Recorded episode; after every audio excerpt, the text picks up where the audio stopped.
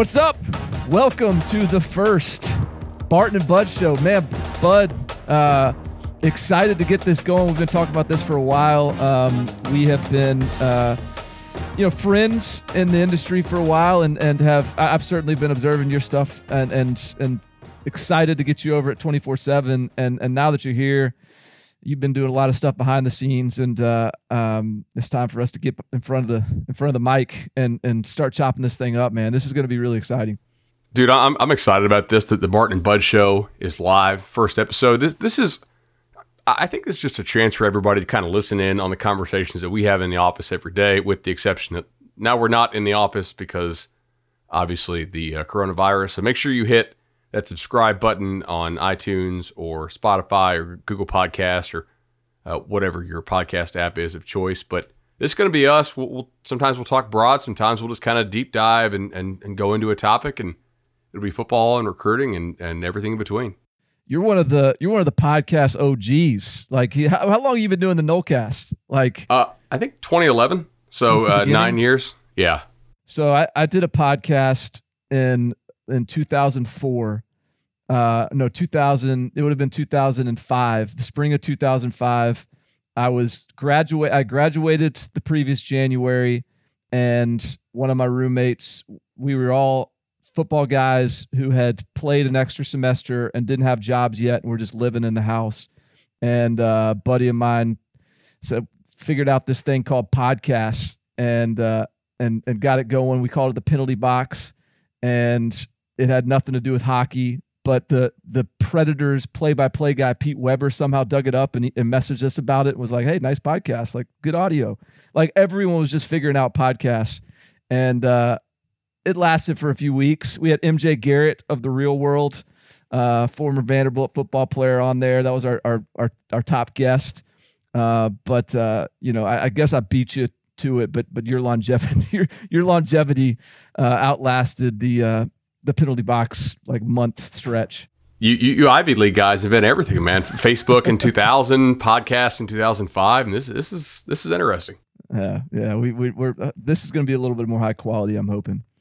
All right, so today uh, we want to talk about football and recruiting, but obviously it's a weird time to do this, and we've been brainstorming all week, and and we're like, hey, we really don't want to talk about coronavirus, but at the same time, it has such a big like outlasting impact on things we're today we want to talk about how schools are dealing with this, which schools might be set up to weather the storm, which schools might really uh, be hurt by this, and then kind of get into some of the nitty gritty of exactly uh, how some coaches and programs are, are dealing with this, how some players are, and what we think the effect on the sport will look like. Yeah. So I, I thought maybe a good place to start um, or a place I'd like to dig into at least a little bit is, you know, look, eh, pretty much spring practice is shot for for just about everyone. I mean, maybe there's some people that are holding out hope that there's going to be some more spring ball, but it's it's basically done. Like unless they they pass some sort of legislation that allows for some June spring ball or something, I don't see this happening. So, which that sucks for everybody. This is that's just the reality. Um, I was kind of talking to my wife, like, look, we're all quarantined yes, our situation sucks. We've got you're pregnant. We got two kids under five. We're we're stuck in the house, but you know what? Like someone else has got three kids stuck in a condo and have to do home learning, and like it's everyone's situation is bad in different ways. But if you are a first year coach, you are basically you're in a condo in New York with five kids and two working parents, and everyone's got to get their schooling in. Like it's the worst case scenario if you are a year one coach. And so I, I was sort of interested in just sort of going down through some of these Power Five programs, maybe who was the who was the most compromised, most affected by this, particularly among the fir- the, the first year coaches maybe a couple that can kind of weather this a little bit um, and just sort of go through the spectrum and and the uh, I don't know the the variety of of um, of impact that uh, that some of these programs will have. So I'll I'll kind of kick us off, um, and I'll speak. I'll speak at least. We'll, we'll start in the state of Mississippi. I'll speak at least sort of in terms of my interest level I think the Ole Miss spring practices and the spring game was going to be fascinating because you had John Rhys Plumlee in this Rich Rodriguez offense, which was perfect for him, and which was going to be so excited to see him operate with all these really talented running backs that they had put together uh, at Ole Miss. And now Rich Rod's gone. Lane Kiffin comes in. John Rhys Plumlee, more, the more unique player probably than Matt Corral, but Matt Corral certainly the more polished and, and effective passer, which is a little bit more up Lane Kiffin's alley. So I I, I just think that was going to be our first opportunity to see if if Ole Miss really had sort of gone in one direction or the other, and and what it was going to start to really look like. Absolutely, I, am I was really excited to see that as well with with, with Ely. Obviously, like, like you said there, um, they've run some wildcat type stuff before under Kiffin, and uh, they run a.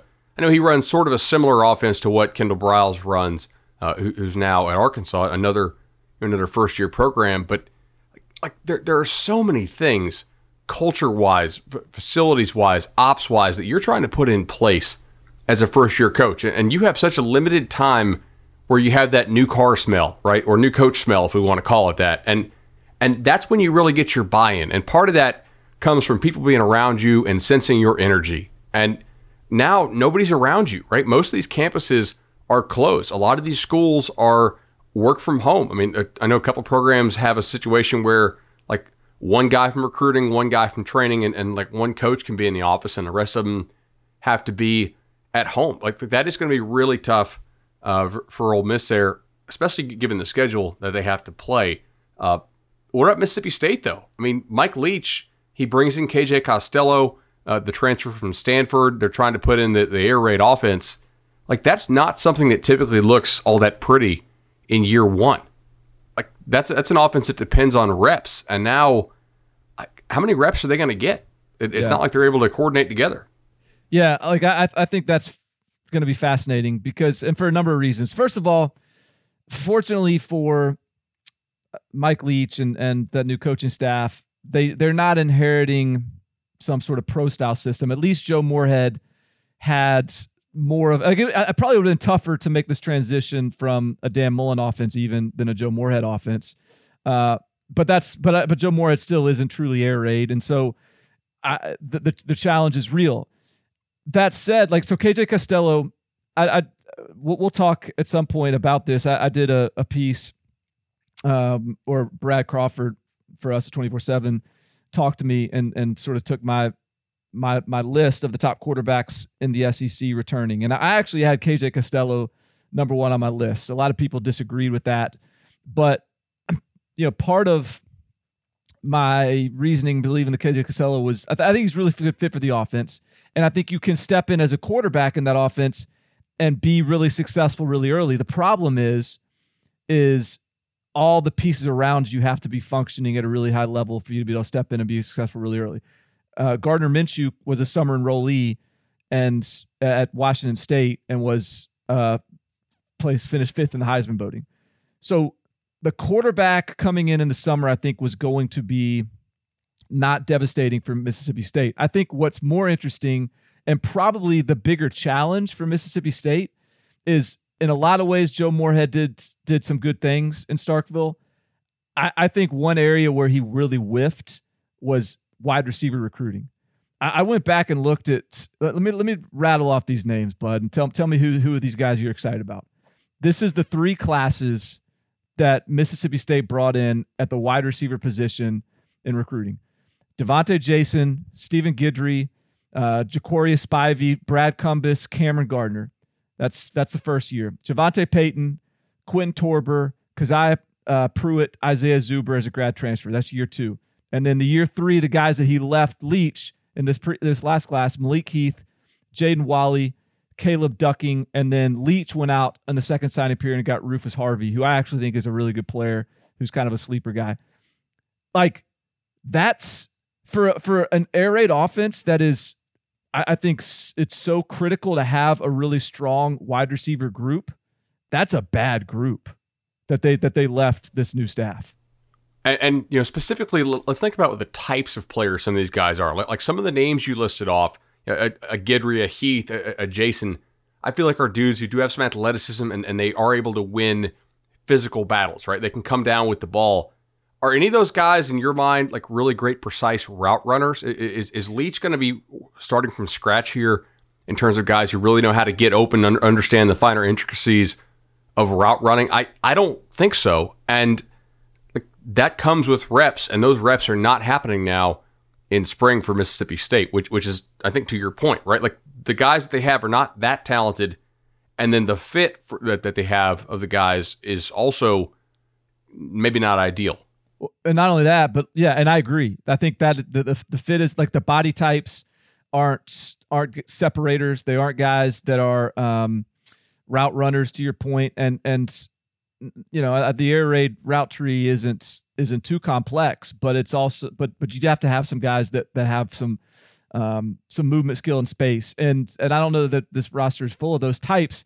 And I think, and this is a tangent that I will resist going on, but another critical thing that Mississippi State was going to need this year was probably a grad transfer at the at the wide receiver position, um, and it's going to be a lot trickier to navigate the grad transfer market now with without spring practice. Like is there even going to be as much turnover in the grad transfer market when we when we see some of these guys that might have left after uh, their role on the team was identified the writing sort of got on the wall um, i just i think it's going to be really interesting to see what is even out there in the grad transfer market. So that's another challenge ahead i think for for mississippi state and for any team that's that's trying to um, to go down that path.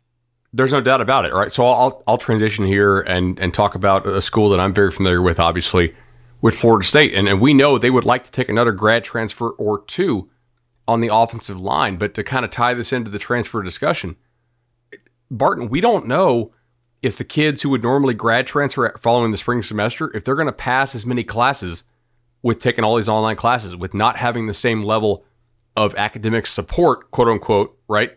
when they're not on campus. And so the number of potential graduate transfers might not be the same following this spring uh, compared to what it was maybe last spring or the spring before, uh, simply because you have issues now where maybe these kids won't pass enough classes. Maybe maybe they become summer graduates or you know pushing it back, maybe even fall graduates. Like there, that's that's a possibility as well. And like with with Coach Norvell, obviously put out some statements yesterday. Mike Norvell at Florida State taking over for Willie Taggart. It was a program that, need, that needs you know a lot more organization, and now he's having to try to do this all digitally. I mean, I know they have like they're sending you know they, all the stuff over the iPads to the guys. They're trying to do customized workouts, but let's let's be honest here. Almost all of these coaches, with the exception in my mind of what Washington, who was a continuity hire with, with Jimmy Lake taking over, and any other pr- internal promotions? I'm trying to Me- think here. Memphis. Uh, I mean, Memphis. that's, that's right with Silverfield. Um. Uh. Yeah, but yeah, I mean that's that. That's they're like mm-hmm. it's like year zero, right? Yeah. Like like instead of year one, this is almost a year zero. If you're taking over a new program, so much of your ability to to affect change now is neutered, especially if this goes, you know, deep into the summer. Um, and, and we don't know what the implications are going to be. We don't know if there's going to be more, you know, basically like more time added on to fall practice. We don't know how it's going to impact the recruiting schedule. But I think if you're a fan of one of these programs with with, with a year one coach, you, you kind of need to start be thinking of this as, as a year zero. Hey, so what among the schools in those in the year one, just from a just from a spring practice standpoint, a Florida State got a few practices in. B, I don't know whether I've this is a misconception by me, but it feels like they've got some some leadership coming back. I mean, Marvin Wilson returned, Tamorrion Terry returns. Um, it feels like Florida State might not be it, the spring practice might not be quite as critical as some of these other year one programs. Is that? Do you think I'm I'm off on that? Where, where do you see that uh, with the Noles? No, I, I, think that that's a fair uh, assessment. If you're grading them as far as the importance of spring practice relative to the other year one year coaches, ones. right? Right, because they, they do. You know, Marvin Wilson did come back, like you said. Tamorrion Terry came back. James Blackman's been very up and down as far as effectiveness, but most of the kids on that team do look at him, you know, as as a leader. Uh, and Norvell does seem insanely organized. So I, I think there's a reason to believe that he will have all the information sent out to the kids. Now, can can you trust that they're actually going to be looking at it? I know they can look to see how much time that everybody spends on their iPad, uh, but th- this is going to be tough, really, for everybody. I mean, think about think about Michigan State, mm-hmm. right? W- when did Michigan State hire Mel Tucker? Like a month ago, maybe. It, that was the first article I wrote for Twenty Four Seven Sports. It was February tenth. I mean, Barton, Mel Tucker basically had a month on campus before everything got shut down there at, at Michigan State. A month. He might not see his players again until what? June, July? It's not crazy to think that. The Olympics just got moved, and that, that's that's a summer event. Uh, like if, if you're Michigan State, that's got to be extremely concerning. And obviously, the greater concern is Corona, et cetera. Obviously, we get it, but we're talking football here. Uh, how about Karl Dorrell at, at, Colorado? Even less time than uh, than Mel Tucker gets at Michigan well, and, State. And, and Mel, so I just I literally just looked it up um, because I didn't know, and not I would have no reason to. But I think Michigan State spring break then was that first week of March too. So assuming that there was a spring break, they basically had he's basically had two weeks. Like he's, he's basically had two weeks with those players. Karl Dorrell, similar situation. Um, there and and I, I've talked to coaches. I think any coach that thinks they're going to be able to have access to their players before June is is not being realistic. I think June is a realistic, hopeful es- expectation. I, I am not convinced June is even a, like a safe bet. Uh, and so that now now the I guess the good news for for these coaches is like everyone is in this boat, but it sure does benefit some of these schools that got about five or six spring practices in before they get you know went off to, to spring break. There, there's no doubt about it. I mean, and and people who had their lifting plan, their their, their post spring lifting plan in. Some some of the schools were like I think Clemson got what nine or ten practices in. Yeah, so, I believe I read. Like so, in my mind, just transitioning here a little bit, programs who are probably best equipped to weather this storm. Clemson is an obvious one because you have Trevor, because you have continuity in the coaching staff, and because you did get most of your spring practices in, and also because Clemson seems to have incredible buy in, right? Like if you told me, hey, pick a team that you think is going to work their butts off at home based right. on these these Instagram or iPad workouts that get sent, it's probably like I'm probably going to pick Clemson first, just because those guys will run through a wall for Dabo Swinney all the time, and they really buy in to what he says. Uh, and then I think also Texas A&M, 19 returning starters, including the quarterback, that they feel like they're working together, and this is going to be a year. And we agree this is a year they have to capitalize on that schedule that they have. Uh, but then there's some some Power Five teams too, man. That I'm kind of like they're not a new head coach situation, but like LSU could really use this spring. Think about how much turnover that roster has. Think about their new coordinator situations, uh, and on both sides of the ball. Even though I know know Ensminger is still there, but they did lose Joe Brady. Who are some of the, the, the non year one coaching staffs who you think are going to be really equipped to weather this storm, and then maybe some who you have some concerns about? Well, I mean, uh, you're right. I agree with you. LSU is huge.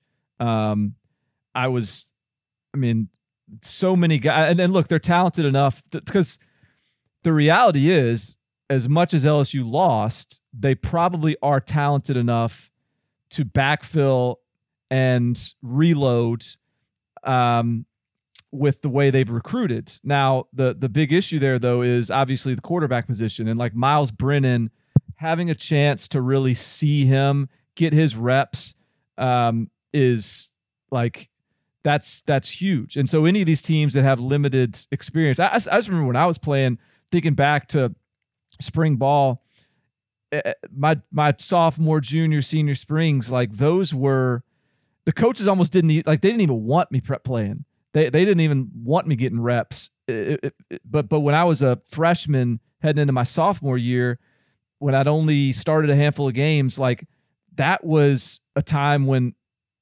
comfort level of just calling the huddle, comfort level of just, you know, communication and just seeing the reps, like that's all critical. And so the new guys stepping in at LSU, like they just if, if they just get if they get 15 practices of those reps, like that's huge to have them prepared for who they who's LSU playing early? Texas? Yeah, they text early. Yeah.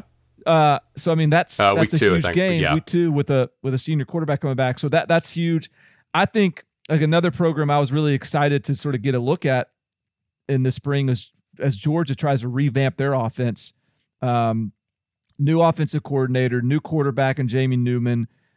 How, you know how modern could they start to to to get this thing? How comfortable can they get with with the new system?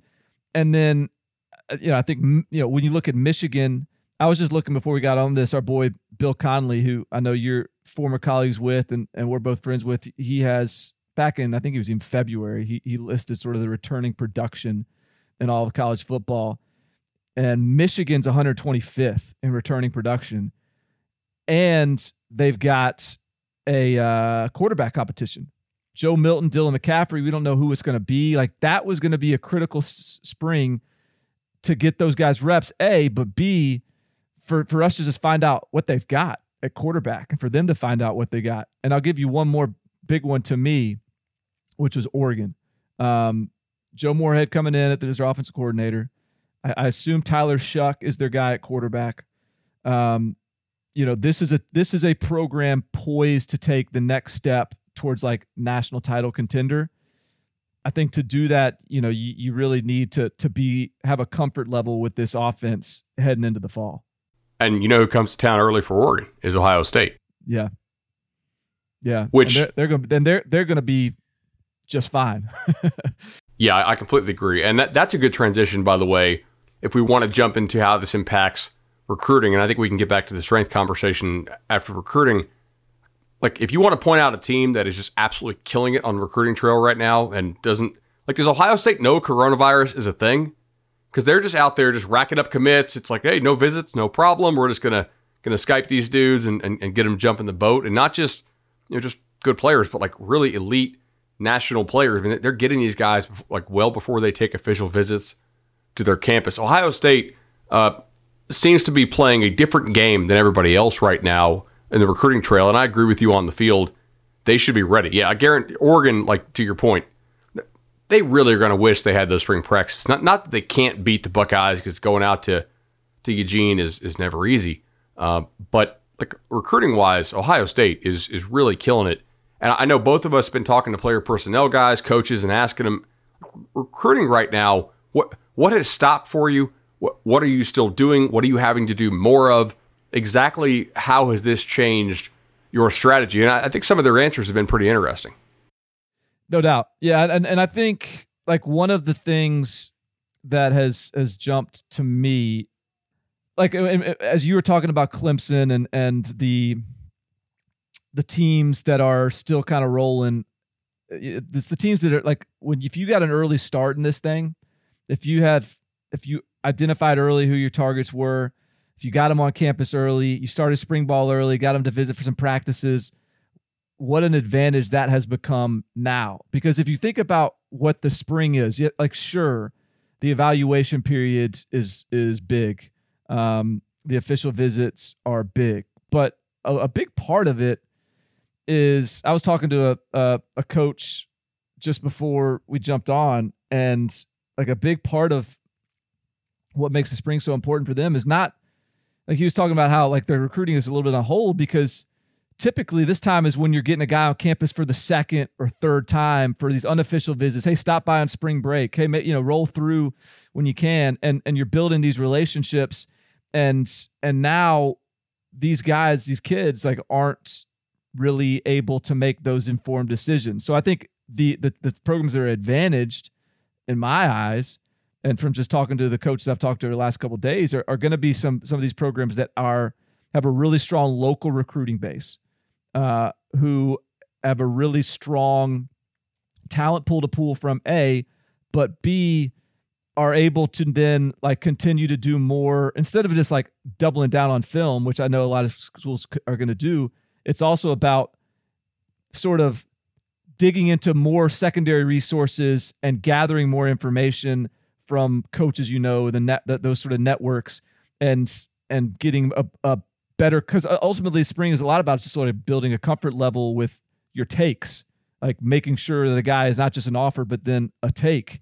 Uh, and so i think though like imagine a school like Nebraska, which is a national brand name, but doesn't have a local recruiting base to pull from, they got to get guys to come to campus. They got to get guys to visit for the spring game.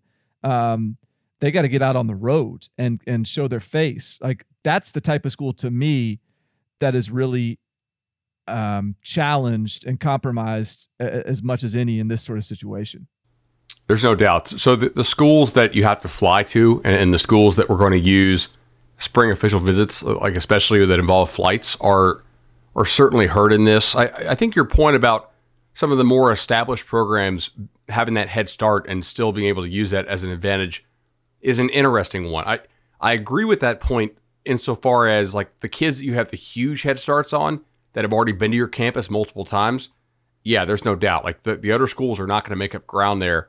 Uh, but I was talking to a coach at a at a you know he's a year one coach at a school, and he was telling me he actually thinks for those prospects that some schools have a head start on due to the timing of the early signing period and how you know schools that did not make a coaching change are able to flip that flip that page on the calendar a little bit earlier. You know, he was telling me I I think that the ones who they haven't been recruiting for a full year but been recruiting for just a couple more months, you know, than than the year one coach has been recruiting.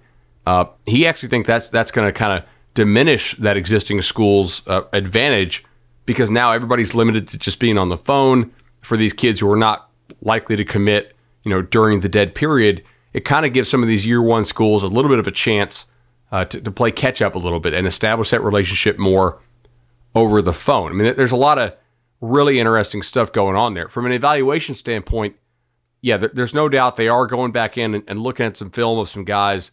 You know, if, if, you guys understand how a recruiting board typically looks, right? You have, you know, maybe guys who are above the line, and then you have guys who are sort of borderline, and you have guys who are like clear backup plans.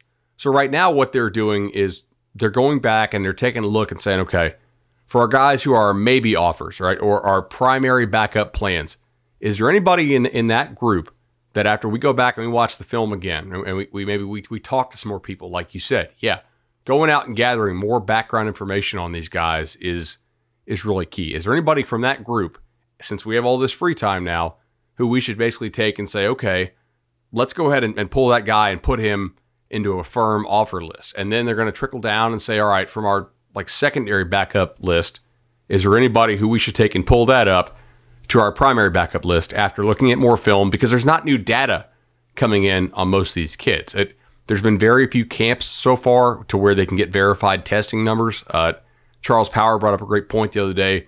Like track season in high school is canceled. So for the most part, the most recent track times you were going to have are from a full year ago. And, and as we know, uh, recruiting is often a game of, of timing up purity, and a lot of these these times do change quite a bit from year to year. So from an evaluation standpoint, uh, they're they're pretty limited, and and they do have to get creative. Like they're not able to go out on the road and see these guys in person. They're not able to get you know accurate measurements uh, now because kids are not able to come to campus. They they don't have uh, verified times, but right now they're just trying to figure out any little informational edge they can gain over their opponent, even though they're all operating at a bit of you know, information deficit compared to a a normal cycle. Um, and I, I, think the track time is, is, is no the track information is no small piece of the puzzle too. Especially like there are coaching staffs and and Matt Rhule in his time at Baylor comes to mind specifically where verified athleticism, combine data, track and field times are are paramount. Like they trump all. They will take a 10 500 meter guy with average film uh, because they feel like they can coach him up. And so your entire evaluation process has to totally shift um, or get put on the back burner. And I think it's interesting too, like the this, you know, there's a bunch of offers out there.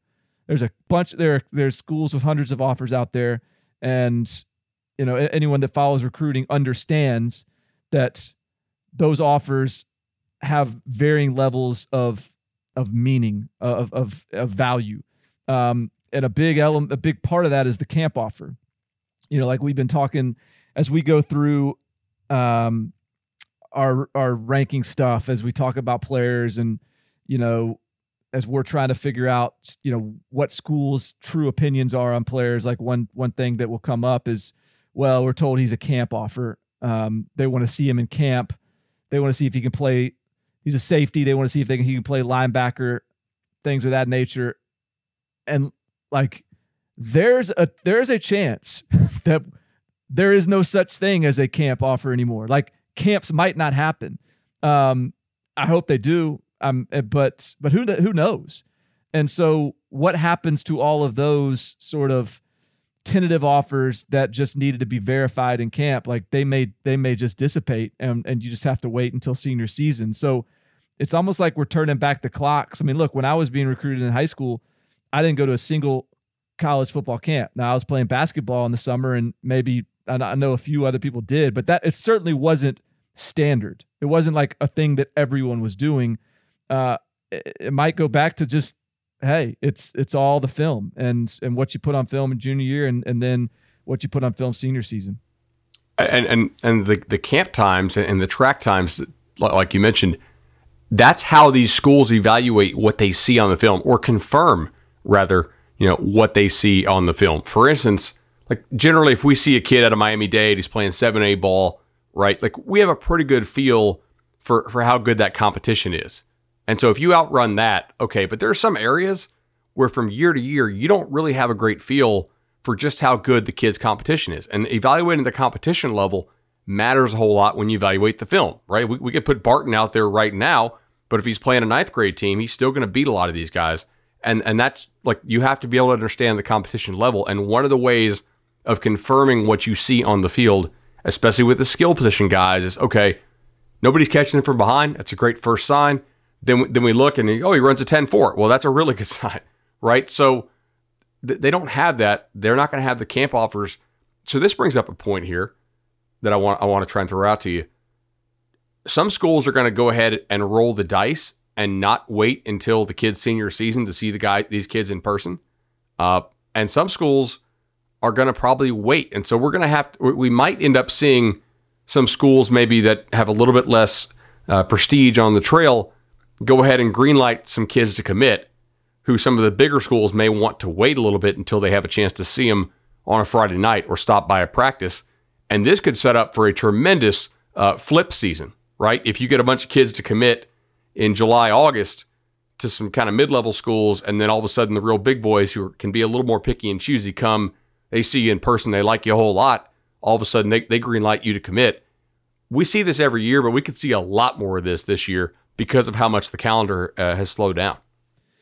Yeah, yeah. I mean, it's it's it's going to be really fascinating. It, you know, t- it would be really fascinating to sit in a, a college football war room right now to to make some of these decisions. Like, you know, I've talked to coaches before who have sort of mentioned how, in some cases, you almost don't want to like offer a player too early because you can sort of swoop in late and say, "Hey, man, we're just finding you. Um, let let's let's build this thing.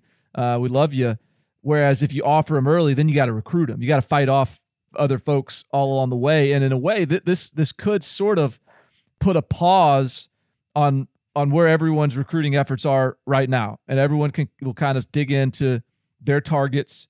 Uh, see who they can get committed right now, um, and then and then kind of reassess. Uh, because again, like we talked about, there's not that new information coming.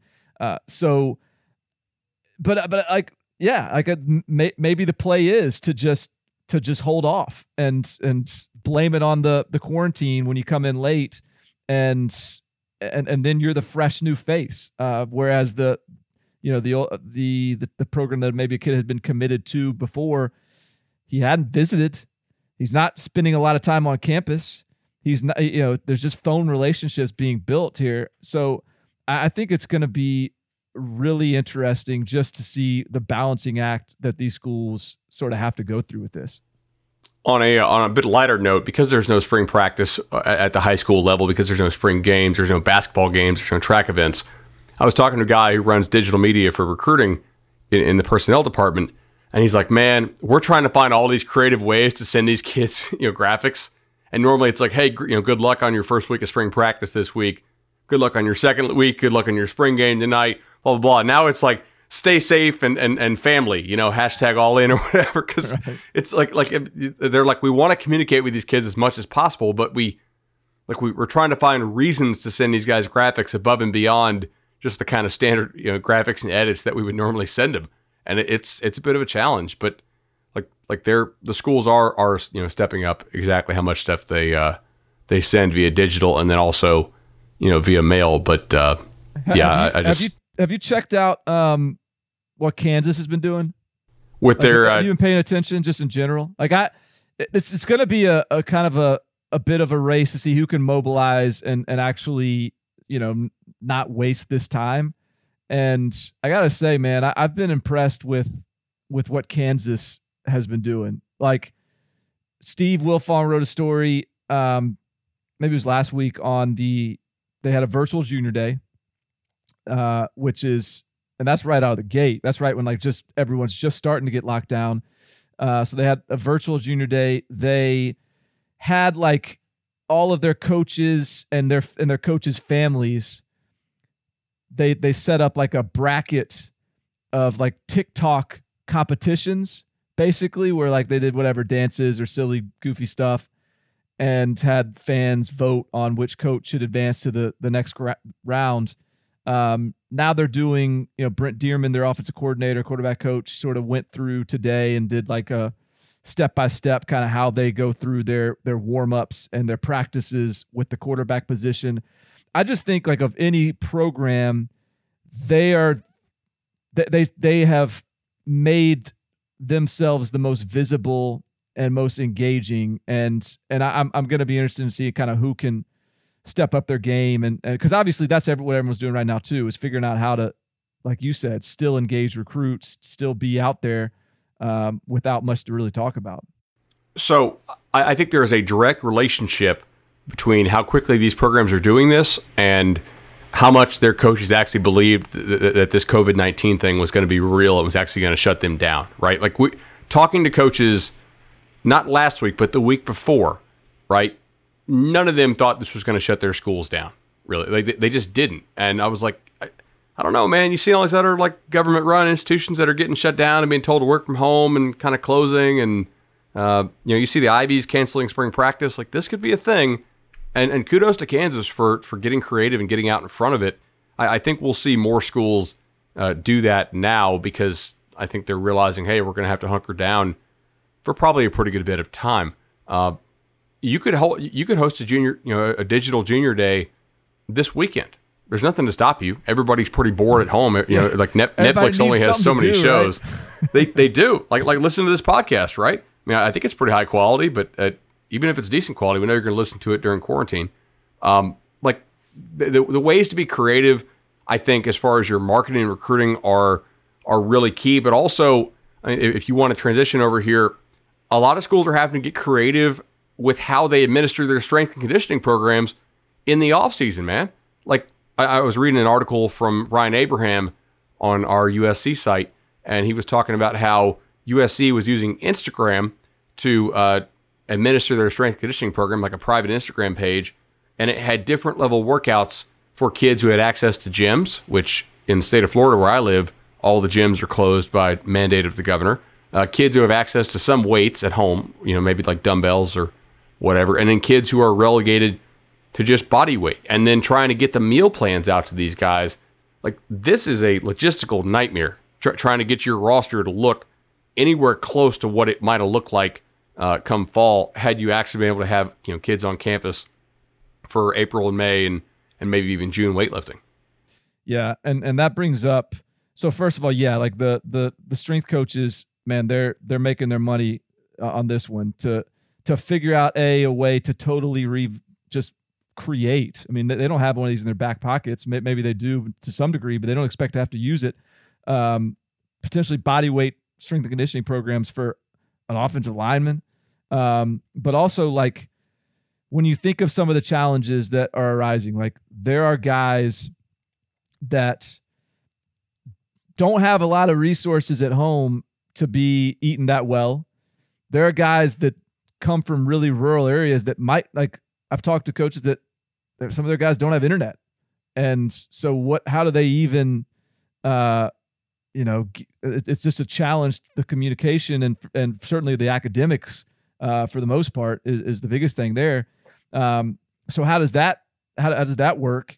And then just the just the health of the players. Like here here's this to me and this is probably something that we can dig in on even more in another in another date. But like one of the things and one of the themes, um, and some of the coaches I've talked to that I really respect is, is that this this this subject comes up is not sort of who's gonna be ready, who's gonna be in shape, but like how are we even gonna like train and practice once we finally get these guys in a way that's safe and healthy and like in a way that they will actually be prepared for games. Like, are they even gonna? Is it even gonna be realistic for them to be prepared for a game in late August?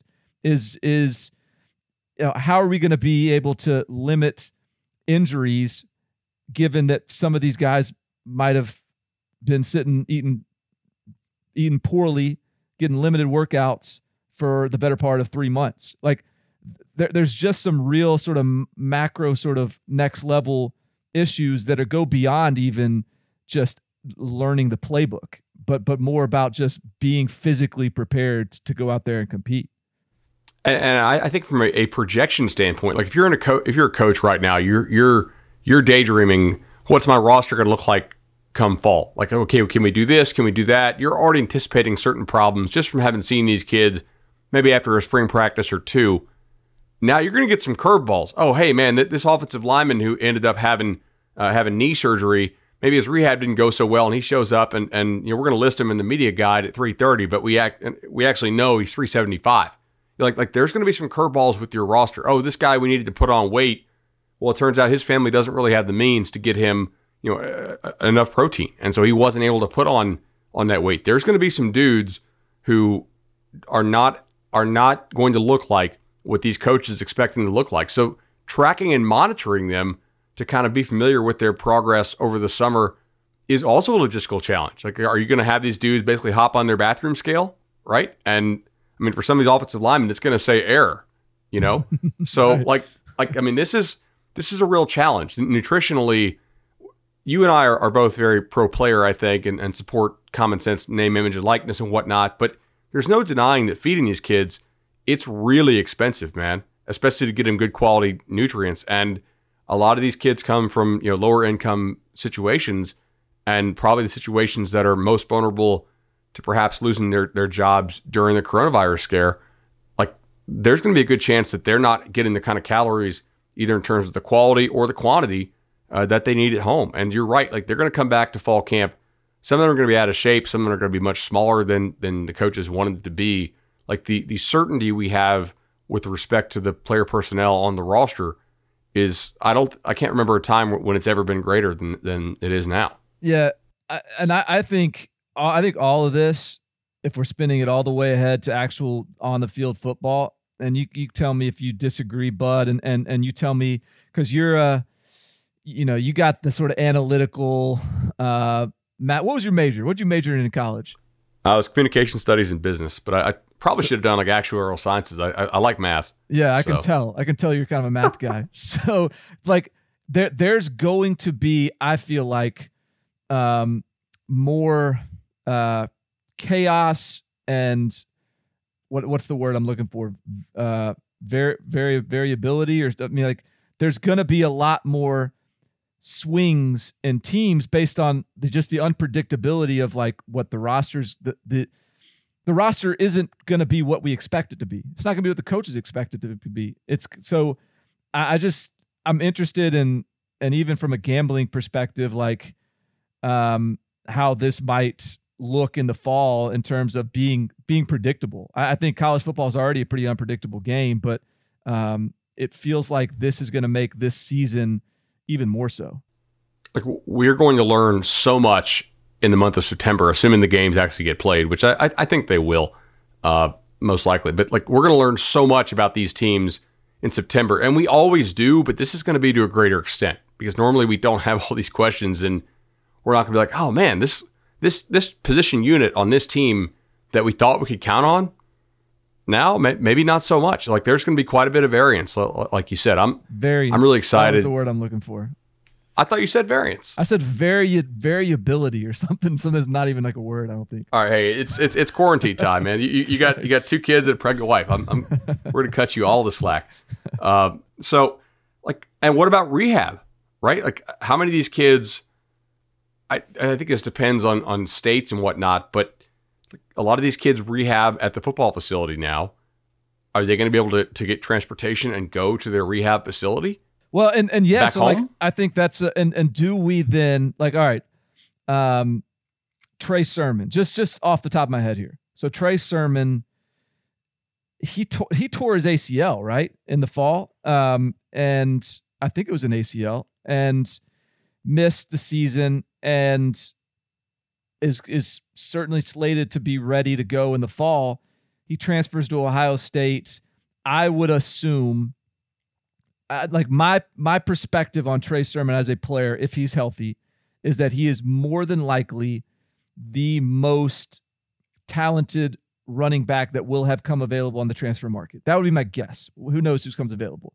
But and, and Ohio State is is a school that needs running back depth. Got it in Trey Sermon. He is probably a guy that fits really well in the Ohio State offense.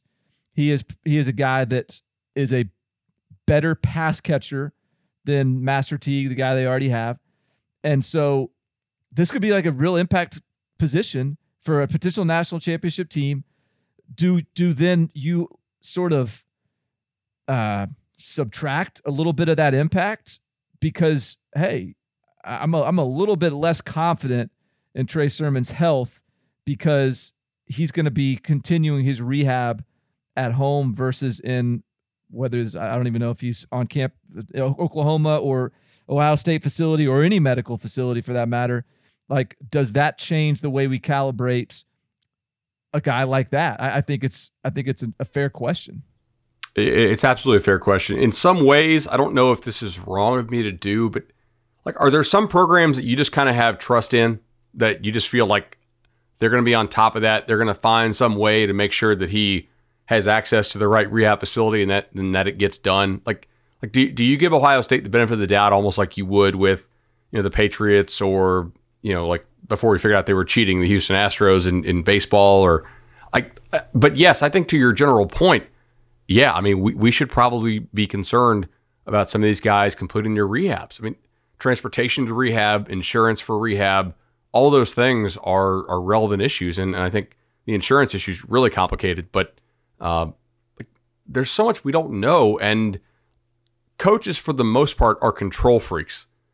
I know the ones you talk to, like the ones I talk to, this is driving them nuts, and there's and, and they're helpless. There's not a lot they can do about this. They they all talk about control what you can control, but implicit in that is sort of understanding there's a lot you can control. Here, as a college coach, there's not as much as you would like to be able to control. Like it's hard to, you know, it, it's it's hard for them to to run these things, and um, we might see wild swings in terms of the programs who effectively navigate these waters and, and those who do not.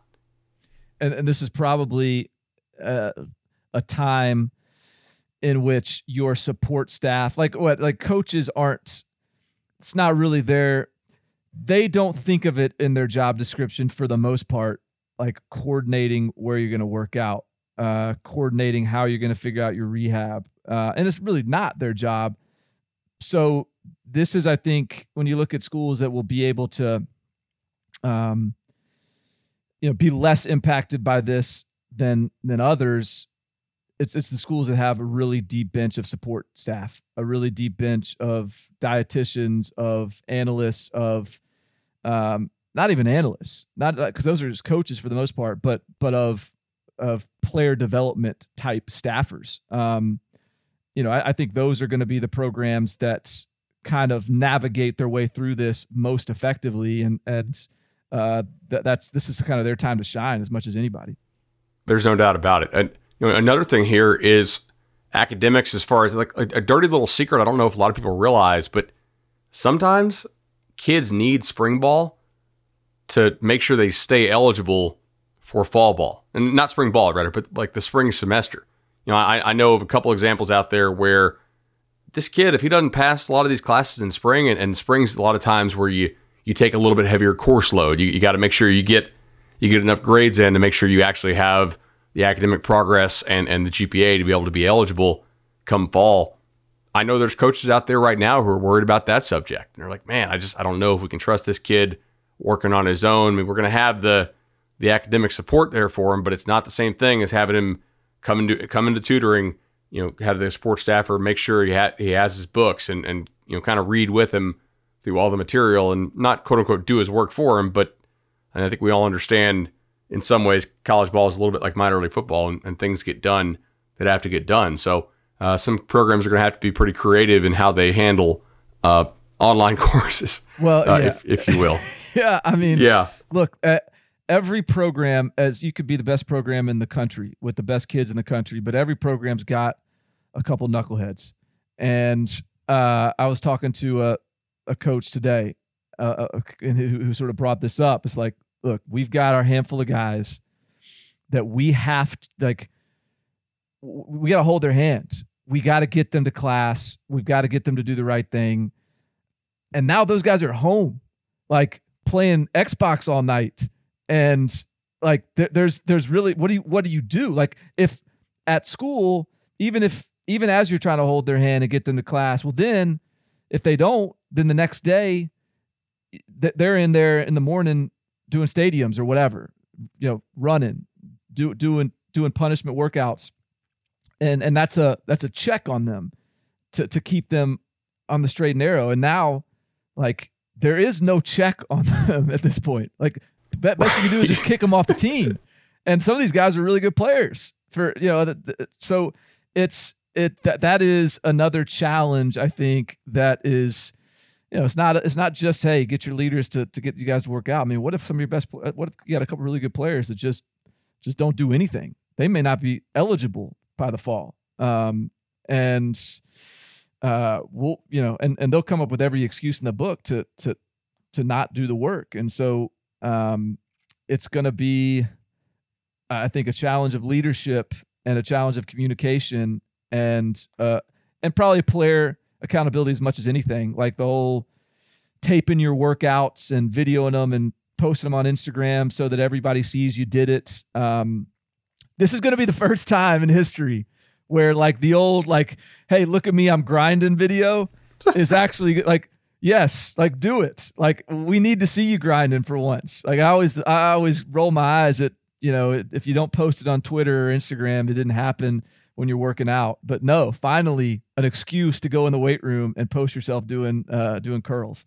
How many coaches do you think had to sign up for an Instagram like like th- this week j- just just to keep track of this? I mean, it, it's it's kind of similar to how okay normally in the summer you, you probably have like ten or twelve June enrollees because a lot of programs do a lot of early enrollees now. So maybe half your class comes in over the summer, and as coaches, you're like, man, we sent these guys the workouts. We we hope they're doing them now it's as if you have 70 or 80 summer enrollees. Right. You know, everybody's coming back to campus. And if some of those freshmen don't do the workouts like you asked them to do or didn't report exactly in the shape, it's not going to tank your season.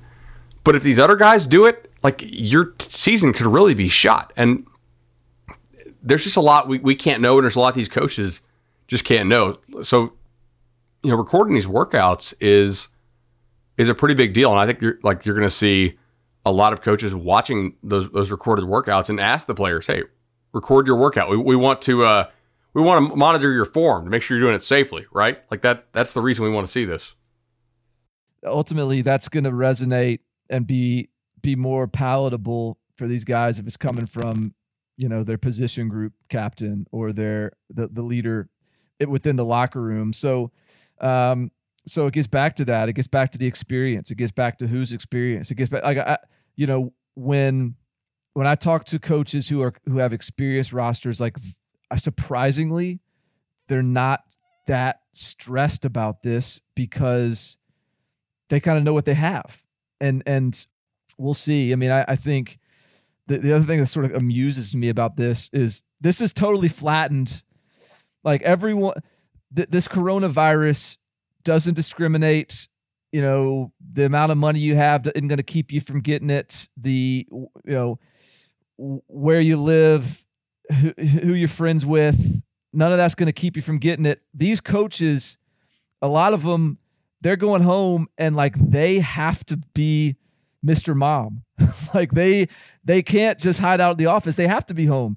And they've and, and like it's it's just really their whole their whole life the, the coaching community is all about this like regimented like a they're they're on the road recruiting then it's camp season then it's you know they have their july is like their family time when like they have the, the month off and that's when they get their vacations in that's when they spend time with their family. Now like everyone if if you're sitting in your you know 1100 square foot house or something and you're uh you're, you're locked in there with your your your kids and your wife and your wife's trying to work and you're trying to work and hey you're just like that coach. Maybe they got a little more square footage to work with but uh but they're they're still going crazy just like you.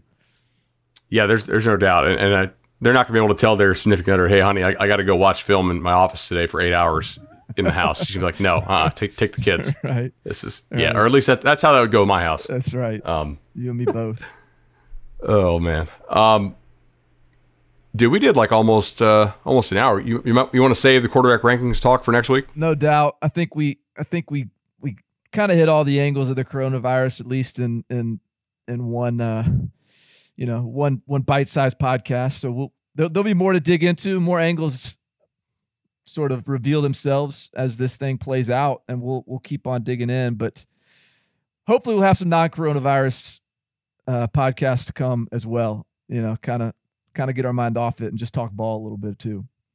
No doubt. I know we'll have some good guests coming up as well, potentially. So uh, everybody's pretty free right now. Um, yeah. We're, we're going to do once, you know, once a week in the off season, most likely. Special bonus episodes not included in that. And uh, during the season, we, we plan to do this twice a week. So definitely like and subscribe to the Barton and Bud Show on whatever podcast provider you like, and, uh, and tell your friends if you enjoyed it. All right.